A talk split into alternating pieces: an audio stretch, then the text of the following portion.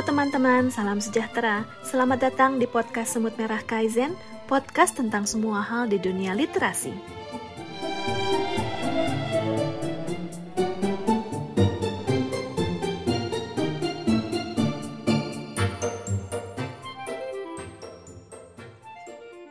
Halo, Assalamualaikum warahmatullahi wabarakatuh. Salam sejahtera buat kita semua. Episode kali ini adalah episode perdana dari Ngabuburit Puasa dan Sastra. Saya, kemudian akan memandu acara ini bersama seorang narasumber yang keren banget. Beliau adalah Mas Ega, CEO dari Storyal. Oh ya, bagi yang belum tahu, tema kita hari ini adalah sastra digital dan segala kemungkinannya. Apa sih maksud tema itu? Oke, saya langsung aja undang Mas Ega ke ruang ngabuburit kita. Halo Mas Ega.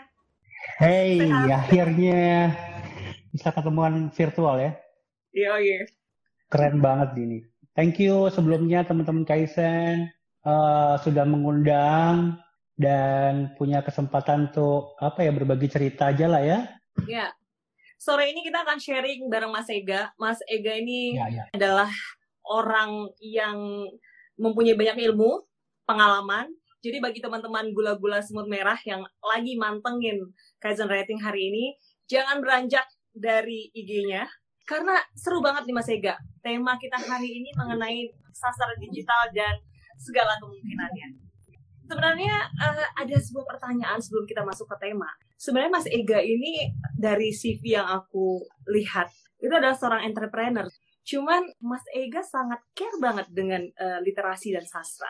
Mungkin ada Iya. background di balik itu semua, Mas. Iya, jadi eh, kecintaanku terhadap buku memang sejak kecil ya udah dikasih buku sama ibuku karena hiburan waktu itu satu-satunya ya membaca buku dari persewaan buku. Jadi yang paling krusial adalah ketika ma- masuk ke masa belajar ya. SD, SMP, SMA, kuliah bahkan. Gue tuh ternyata bukan orang yang bisa duduk di kelas bisa seperti orang-orang kebanyakan yang mencatat gitu sih. Jadi gue kalau di kelas pengennya dengerin, mantengin gurunya gitu kan. Sehingga nggak ada catatan apa pun gitu kan. Kalau bisa, kalau itu nggak bawa tas sih kalau bisa sih. Jadi dengerin doang. Gitu. Tapi ternyata itu bermasalah ketika memasuki masa ulangan. Itu kan pasti buka catatan lah apa-apa gitu. Nah, jadi beberapa hari sebelum ulangan pasti larinya ke mana?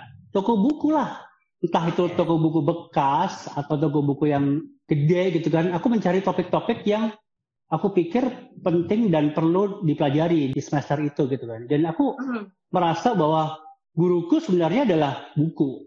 Itu berlanjut sampai kuliah bahkan.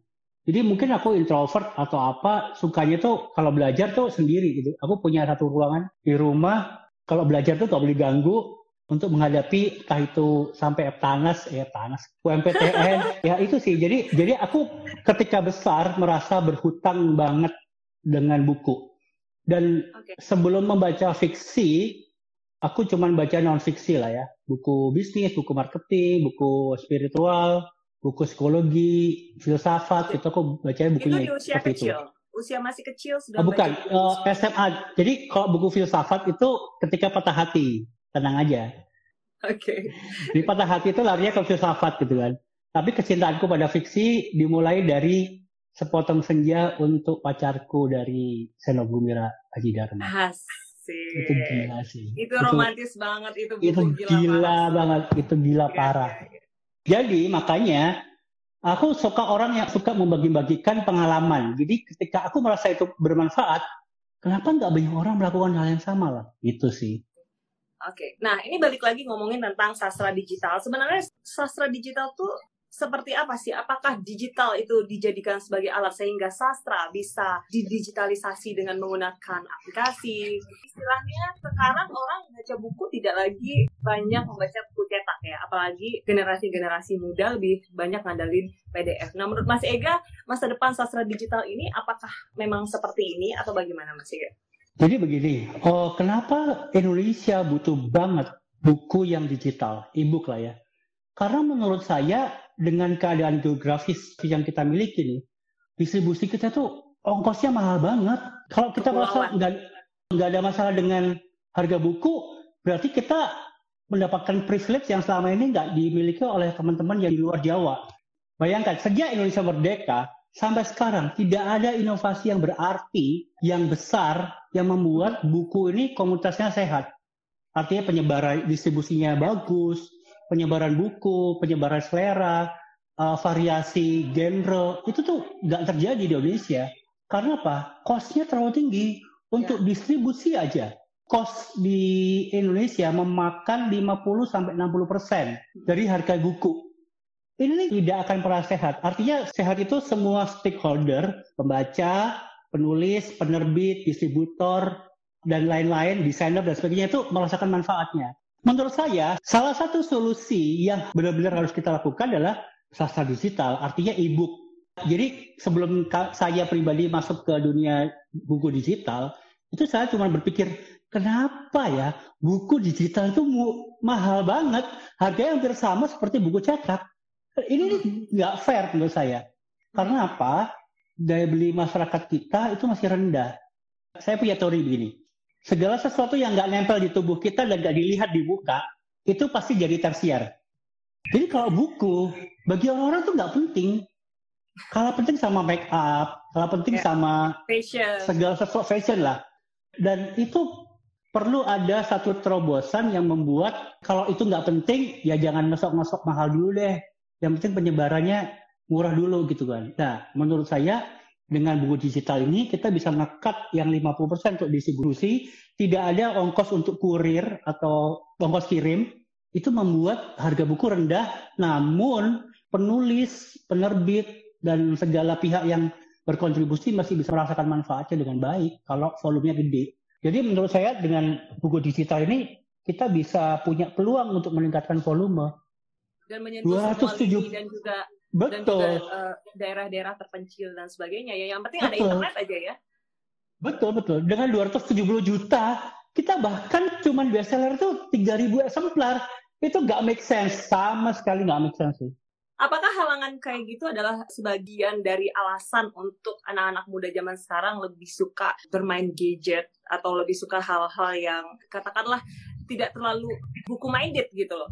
Nah, apakah itu termasuk salah satu pengaruh juga dengan adanya halangan yang tadi Mas Ega bilang itu?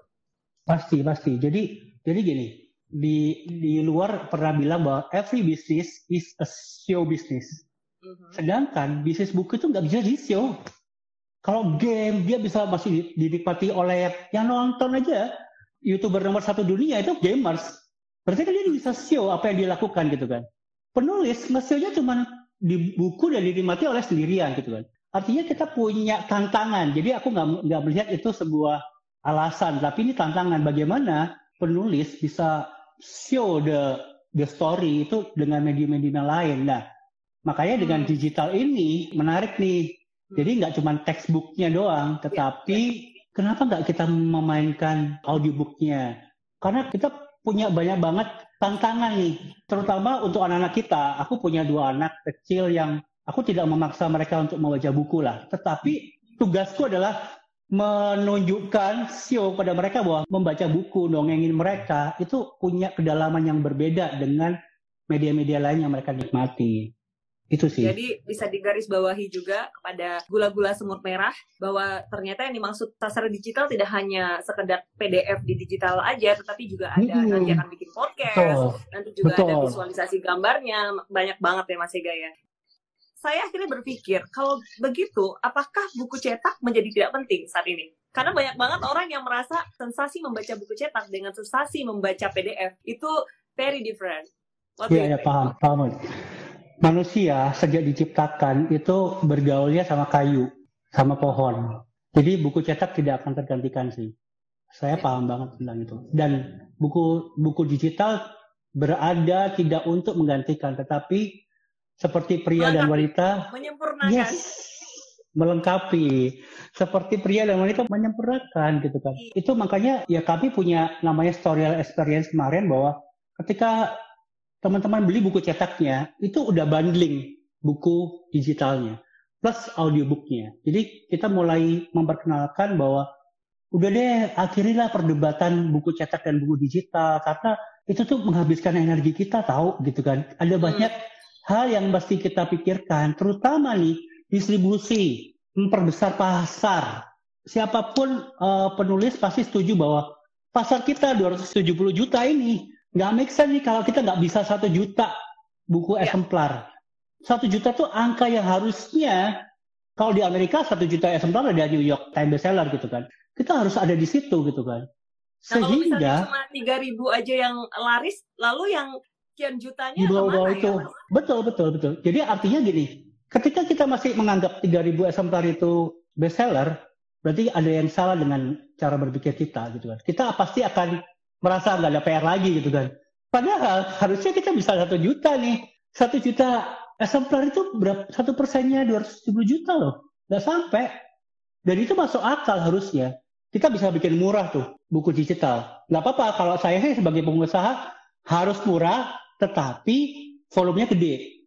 Sehingga royalti yang kita terima itu sama, lebih gede bahkan dengan daripada bukunya dimahalin tapi yang beli cuma 3.000 atau 5.000 atau 10.000 let's say gitu kan. Itu tuh kalau pandemi ini 2.000 3.000 tuh udah bagus banget, Mas. Bagus banget, bagus banget.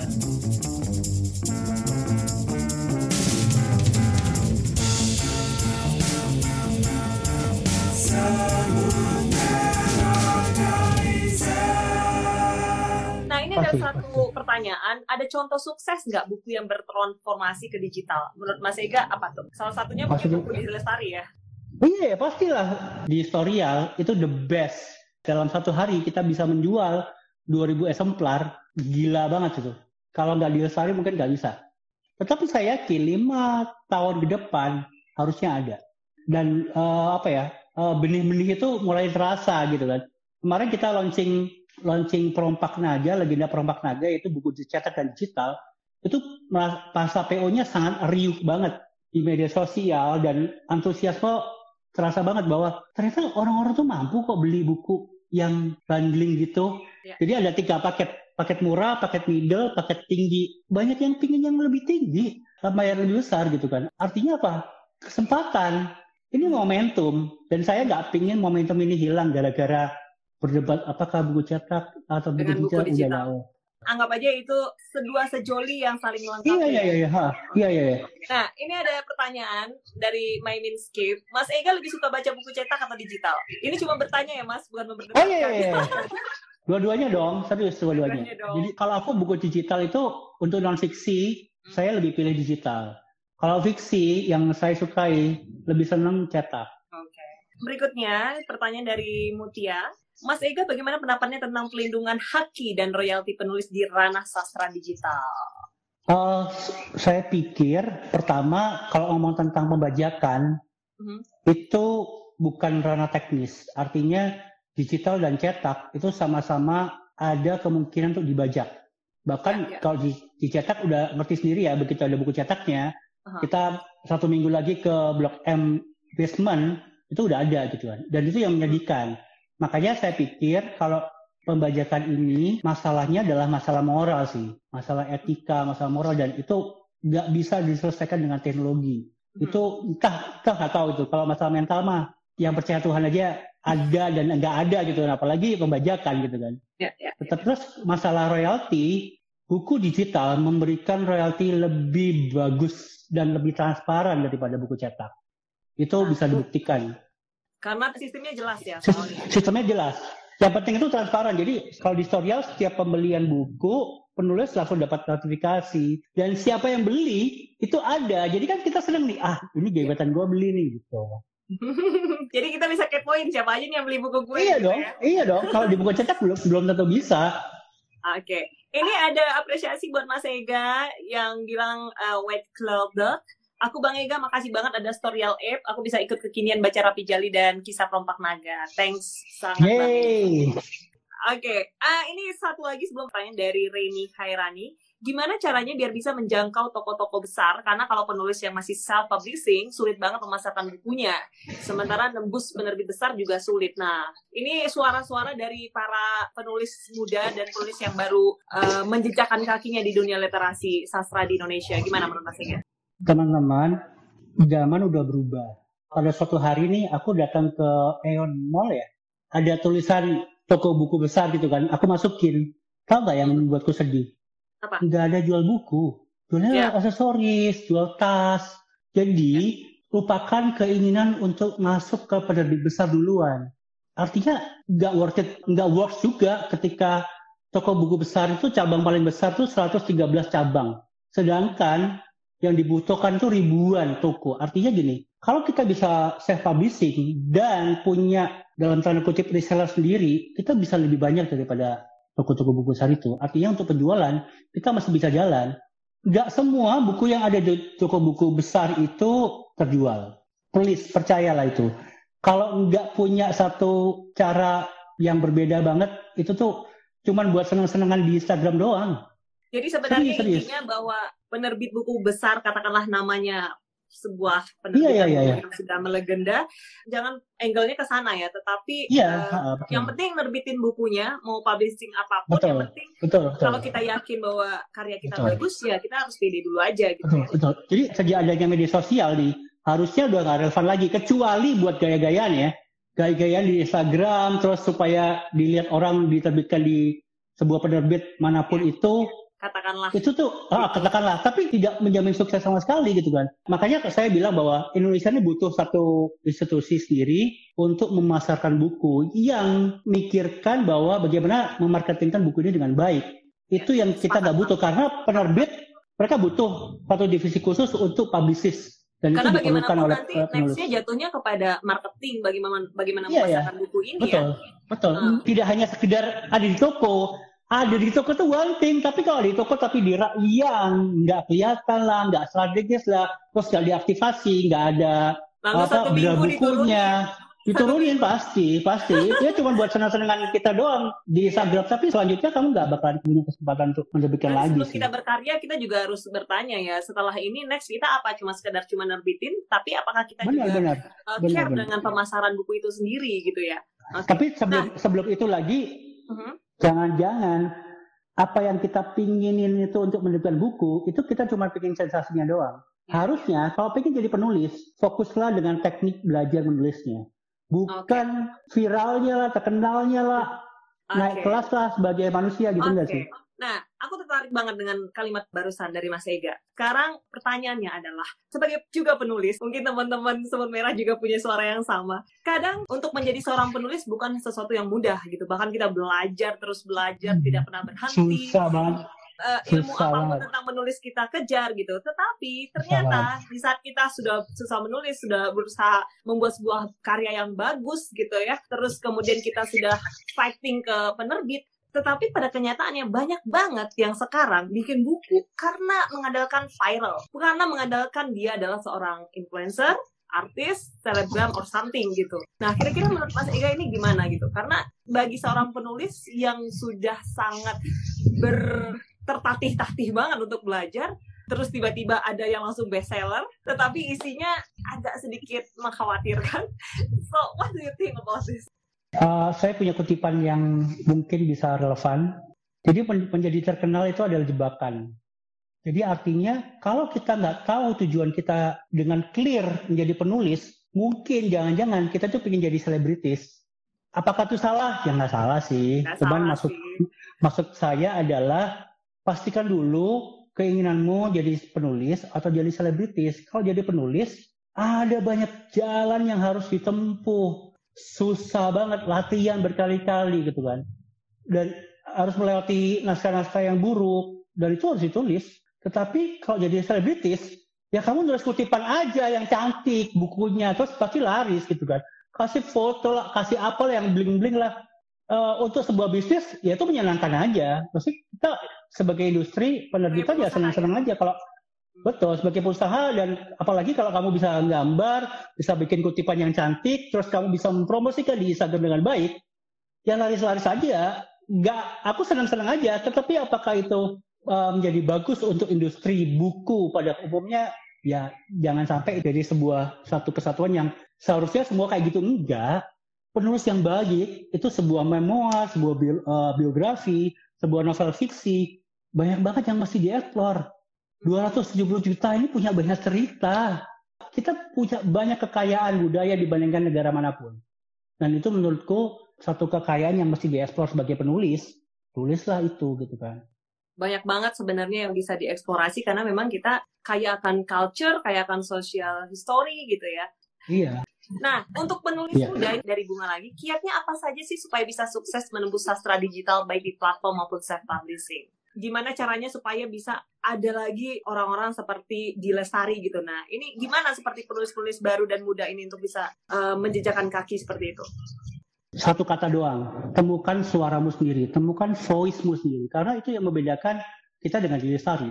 Mungkin kita bisa menceritakan hal yang sama tentang sekolah. Tetapi dengan cara kita bercerita, itu tuh originalnya kita, voice-nya kita itu nggak bisa ditiru. Dan itu yang harus kita temukan. Dengan cara apa? Ya belajar, ya latihan, ya banyak penulis gitu kan. Ya sarannya pasti cemen banget. Banyak membaca, banyak menulis, itu paling gampang. Tetapi uh, actual uh, activity-nya banyak banget. Harus baca buku, harus membedah buku-buku the best di dunia misalnya. Sastra-sastra yang bagus di dunia seperti apa. Dan nggak harus jadi mereka, tapi at least kita harus tahu. Seorang Avandi sebelum dia melukis coret-coret gitu, dia menulis, melukis dengan baik. Sebelum coret-coretan gitu, dia harus menulis dengan teknik yang baik. Pollock juga begitu, semua. Jadi basicnya harus dikuasai dulu sebelum kamu loncat-loncat mana-mana. Jadi intinya nggak perlu mikirin mau viral apa nggak viral, mau bestseller apa nggak Aduh. bestseller. Yang penting menulislah dan temukan suaramu ya. Temukan Iya. suara diri kita sendiri. Iyalah, karena segala sesuatu yang naiknya cepat, itu turunnya cepat. Kita udah tahu siapa itu Norman Kamaru, siapa tahu itu banget sih. siapa itu Sita Jojo, televisi yang menaikkan itu. Tapi kan, hey, kalau nggak berkarya ya, kamu akan tertelan zaman gitu kan. Berarti komitmen, konsisten, dan keyakinan ya mas. Itu ya berarti Pasti ya. sih, pasti pasti. Berarti intinya pengen viral dan terkenal sebenarnya jadi racun juga buat penulis ya. Pastilah. Kayak eh, aku sih membayangkan seperti ketika ditanyain cita-citamu apa, pengen jadi orang kaya. Itu pasti bias sudah. Jadi Hmm. orang kaya itu bukan cita-cita, itu tuh akibat. Jadi orang kaya itu bukan jangan jadi karena kalau kamu cita-citamu jadi orang kaya, kamu akan korupsi lah. Jelas. Udah korupsi, jual diri, apa pun yang gampang, pokoknya duitnya banyak. Tetapi kan harusnya bukan itu ya. Kamu pengen jadi penulis, ya jadi penulis lah. Jangan jadi selebriti. Selebritis ya itu akibat dari kalau kamu menghasilkan karya yang hebat gitu. Tapi kalaupun kamu jadi selebritis, kemudian dia bisa menulis, nggak ada masalah juga ya mas ya. Ya kita udah punya role model yang bisa kita anut lah. Di Lestari itu contoh role model yang bagus.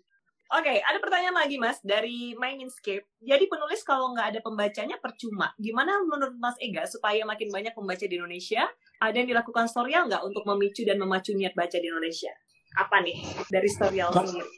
Iya, ya, jadi jadi kita selalu memperkenalkan penulis-penulis muda lah ya dengan kompetisi yang kita adain setiap bulan Mm-mm. beda tema-tema bahkan bulan Agustus lalu kita tuh punya Indonesian Idol-nya penulis loh bayangin. Hmm. Supaya apa? Supaya terekspos. Terus penulis yang muda-muda ini terekspos kalau memang punya voice yang unik, cerita yang bagus, kita bisa angkat mereka gitu kan. Dan zaman digital ini saatnya lah semua orang berkarya dengan baik. Pasti akan dinotis kok, pasti banget sih. Jadi tidak ada lagi eh, istilahnya eh, nama besar atau nama tidak besar yang penting Betul, ketika betul. kamu keinginan untuk menulis itu adalah kayak Mas Ega tuh memberikan sebuah wadah yang mana orang bisa mengapresiasikan experience dan kemampuannya ya. Menarik banget. Betul. Satu lagi nih, untuk penulis muda nih. Storyal setiap bulan itu diminta untuk mempresentasikan cerita-cerita yang baik. Nggak peduli penulisnya siapa, kepada para production house, membuat film bioskop. Jadi beberapa house besar di Indonesia itu udah kontak sama kita, dan mereka mulai meminta cerita-cerita apa yang menurut kita bagus secara kualitas. Nggak peduli penulisnya siapa. Jadi mintanya bukan, eh penulis yang terkenal dong. Enggak cerita yang bagus dong. Gitu. Dan kita berhasil menegolin satu cerita yang penulisnya mungkin kita belum kenal tetapi bagus dan udah dibeli sama mereka akan jadi film bioskop ya itu good news artinya setiap bulan kami mempresentasikan karya-karya kalian yang memang bagus bagi tim editorial itu unik lah bukan cuma bagus unik punya voice yang angle yang menarik dan nggak harus viral, nggak harus pembacanya nggak nggak banyak juga. Catat Jadi ya, kita nggak harus viral. iya nggak harus viral, nggak harus view-nya gede, enggak. ceritanya Nggak- nggak bagus. Harus berbau hal-hal yang Enggak, enggak, please, please. Jangan sebutin itu gitu kan. Art- artinya gini. di lapangan seperti itu. Betul. Jadi jadi gini, menurut menurut saya adalah jangan sampai kita mempersempit pilihan-pilihan padahal apa yang kita punya tuh kaya raya. Jadi kalau memang yang laku itu ya jangan semua ke situ gitu kan. Cobalah memperkaya gitu. Mungkin ya nggak usah dalam tanda kutip berdakwah, tapi memberikan pandangan yang lebih luas sehingga kita saling mengenal antar suku lah, antar agama itu tuh dengan cerita yang baik itu sih kalau saya. Oke, berarti Soriel sangat concern juga terhadap hal seperti itu ya. Bisnis oke, pasti. karena itu pasti banget. Tapi sebagai orang yang juga tetap memegang idealisme, cerita baik dan cerita bagus juga disodorkan ya. Oke. Bagus menurut Soriel, apakah akan bagus juga menurut selera pasar? Nanti kalau nggak laku gimana? Jadi kalau di Storial kan bukunya digital. Kalau nggak laku itu kerugiannya lebih minimal daripada penerbitan buku cetak. Karena itu proses digital itu kita mulai dari dulu. Jadi semacam platform Storial itu seperti eh, laboratorium. Ketika pasar bisa nerima, jadi menurut pasar itu ada dua. Apakah ceritanya jelek? Apakah marketingnya kurang bagus? Nah kita masih masih lihat tuh. Kalau cerita bagus, tapi belum di marketingnya dengan maksimal, ya berarti kan kita harus melakukan marketing dengan bagus gitu kan. Tapi Nah, kalau memang cerita jelek ya udah Selesai. mm, selesai. Nah, Kalau misalnya untuk membuat sebuah buku, katakanlah buku itu bagus, kan ada takdir buku kan beda-beda ya. Ada yang buku itu Iya, bagus tapi tidak bestseller gitu. Ya, ya. biasa aja gitu. Tapi ada eh, buku bagus, pemasaran bagus dan bestseller ya itu alhamdulillah banget. Tapi ada juga kan buku bagus tetapi takdirnya juga biasa-biasa saja dalam tanda kutip atau mungkin sekian tahun kemudian baru terkenal gitu. Nah, sebenarnya gimana sih Mat tips dan kiat bagi- untuk bisa memasarkan ini supaya bisa juga diterima oleh eh, masyarakat luas dan bisa diterima pasar gitu. Sebenarnya eh, untuk masalah laris nggak laris itu yang paling rugi ada dua pihak ya penulis dan publishing. Tetapi kalau dari POV penulis, aku selalu membayangkan gue suka Taylor Swift nih. Taylor Swift dalam satu albumnya yang baru ini, yang Love Story nih, nggak semua lagunya gue suka. Ya. Tetapi apakah dia tetap menciptakan lagu seperti itu? Dia tetap menciptakan lagu itu. Hmm. lagu yang Reputation kemarin gue nggak suka gitu kan daripada 1989. Tetapi POV-nya adalah mungkin ya bagi Taylor Swift lagu ini penting buat dia. Lagu ini penting untuk diciptakan. Setidaknya dia bisa membuat eh, lagu untuk dia sendiri. Karena masalah pemasaran itu hal yang lain lagi. Jadi kalau dari POV-nya penulis jangan sampai ketika penulis berpikir kalau ah kalau nggak laku gimana ya akhirnya nggak jadi nulis. Jadi sebuah cerita harus penting menurut penulis dan itu harus diselesaikan. Setelah itu biar bagiannya penerbit lah untuk bekerja sama dengan penulisnya untuk melakukan pemasaran begitu sih. Jadi sebenarnya kalau untuk membuat buku tidak hanya sekedar peran penulis yang berperan banget, Pasti pasti. pun. Makanya yang aku tadi bilang dari writers sama penerbit itu harusnya ada publicist nih. Ini yang melakukan tugas pemasaran itu yang susah banget kalau di- diserahkan di pihak penulis. Nggak Ya. semua orang bisa, Bisa. jadi marketer. Iya, Bagi benar. penerbit ini penjual nih, nggak bisa penjual dan publicist itu hal yang berbeda. Penjual ya menjual sales gitu kan. Tapi marketing itu ilmu ilmu yang lain, apalagi dengan media sosial seperti ini. Jadi kita banyak PR banget di dunia penerbitan ini gitu kan. Banyak bolong-bolongnya masihan. Makanya kalau ada penulis yang masih berkarya sekarang, saya salam hormat deh. Keren banget sih. Kita berjuang bersama-sama entah kapan. Setidaknya selama hayat di kanan badan kita harus melakukan perjuangan ini. Kita jangan pernah mengharapkan pemerintah deh.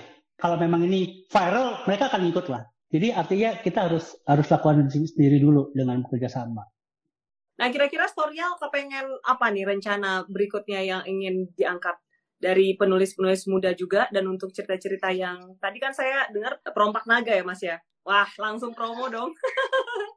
Ini ini genre yang eh, bagi penulis saya sendiri kemarin-kemarin nulisnya justru nulisnya sastra banget, tapi saya tahu dia punya teknik penulis yang bagi saya itu bagus dan dia orang yang nggak peduli terkenal lah, nggak peduli nggak peduli laku lah, Ya, gitu-gitu. Jadi dia benar-benar pingin for the sake of story ini harus ada gitu kan. Dan gue punya value yang sama. Lalu ya. uh, kepikiran untuk bikin lead. Jadi pertama kali dia pikir, gue bikin nulis lead. Hah? Serius loh? Dia jelasin dong, kenapa harus teen lead. Teen lead itu adalah salah satu cara kita mengedukasi pembaca awal. Sehingga mereka suka buku. Iya ya. juga ya, umur-umur se SMP, remaja, itu susah banget untuk, eh tolong rekomendasiin buku dong nggak ada gitu kan. Yeah. Oke, okay, itu itu buku ya. Lagu juga gitu. Lagu, lagu yeah. anak-anak SMP sekarang lagunya cita-citaan. Zaman dulu gue uh. Itu lagunya trek kwek gitu kan. Itu seneng banget gitu kan. Joshua, Joshua. Joshua, ya apa gitu. Masa yang lucu gitu kan. Artinya iya, gini, iya. kalau kita bisa menguasai pasar lead, masa depan literasi kita cerah. Dan sebenarnya itu, mereka itu. adalah penyerap informasi yang baik ya. Betul, Dan betul. Mereka generasi muda yang benar-benar mewariskan tongkat estafet bagi kita. Betul, gitu betul. Ya. Jangan salahin anak-anak kita main game kalau kita nggak punya substitusinya, nggak ada penggantinya.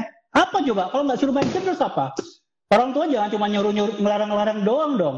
Kasih pilihan dong gitu kan. Nah itu sih latar belakang kenapa bukunya harus ada, terus dibuat sefun mungkin, kita bikin soundtracknya, kita bikin audio story-nya yang Anak saya setiap malam satu bab nih bikin audio story-nya Perompak Naga dan mereka senang dan ya udah berarti ini benar nih langkah seperti ini dan aku pikir ini adalah langkah awal supaya teman-teman lainnya mengikuti apa yang sedang kita lakukan karena PR-nya gede banget daripada musuhan kita mending berkolaborasi gitu loh.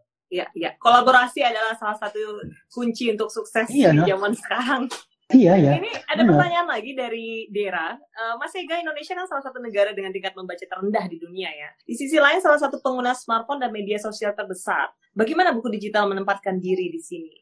Justru ketika pengguna handphone kita atau pengguna internet kita banyak, seratusan juta, hmm. itu kesempatan banget buat kita. Makanya saya dan Wisnu sekali lagi pernah punya proyek menggratiskan buku yang aku kirim tadi, Salinam itu aku gratisin tuh PDF-nya waktu Indonesia ulang tahun kemarin, kita bilang kita mau ngasih kado buat Indonesia meskipun negara ini selalu bikin kita patah hati, tapi kita udah cinta mati nih. Kita kasih kado dengan PDF untuk versi cetak sama covernya, silakan dibajak, silakan disebarkan. Supaya apa? Supaya semua orang yang punya handphone bisa baca. Kadang-kadang gini, kenapa tingkat baca kita terlalu rendah, akses ke buku bacaannya rendah gitu Makanya kemarin dipresentasiin sama teman-teman IPUSNAS juga gitu. Saya senang sekali begitu IPUSNAS itu sebagai salah satu cara untuk membaca itu penetrasinya tinggi.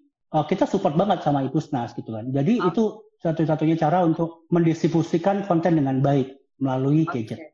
Oke. Okay. Wah ini kayaknya panjang banget banyak banget yang masih saya ingin tanyakan tetapi berhubung durasi ya karena ini di live uh, 50 menit sampai satu jam kurang lebih. Tapi kayaknya kita akan kembali mengundang Mas Ega lagi ya gula-gula semut merah semua untuk ngobrolin hal lain yeah. tentang kesempatan di sastra digital ini. Siapa tahu masih banyak yang pengen ngobrol. Dan Mas Ega nggak keberatan ya untuk kita undang balik ya someday. Buat dunia buku mah harus. Mas Ega. Mungkin Mas Ega punya semacam penyemangat untuk kita atau hal-hal yang mungkin yang ingin disampaikan? Aku anggap teman-teman ini penulis semua nih. Ya. Jadi sekali lagi, ketika sebuah cerita tuh bagimu penting, itu layak ditulis dan diterbitkan. Gak usah peduli sama omongan orang, gak usah peduli sama penjualan, please ignore them gitu kan. Karena saatnya kita memberikan cerita-cerita yang bagus. Gak peduli sama tren juga, gak peduli apa pun. Kalau ngomong itu menurutmu penting, just do it.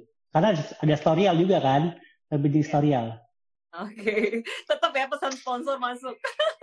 iya dong. Oke, okay. thank you banget Mas Ega. Dan ini masih masih sangat panas ya pembicaraan kita hari ini, tapi nggak apa-apa, next time kita akan undang Mas Ega lagi. Terima kasih. Saya akhiri sampai di sini. Bye.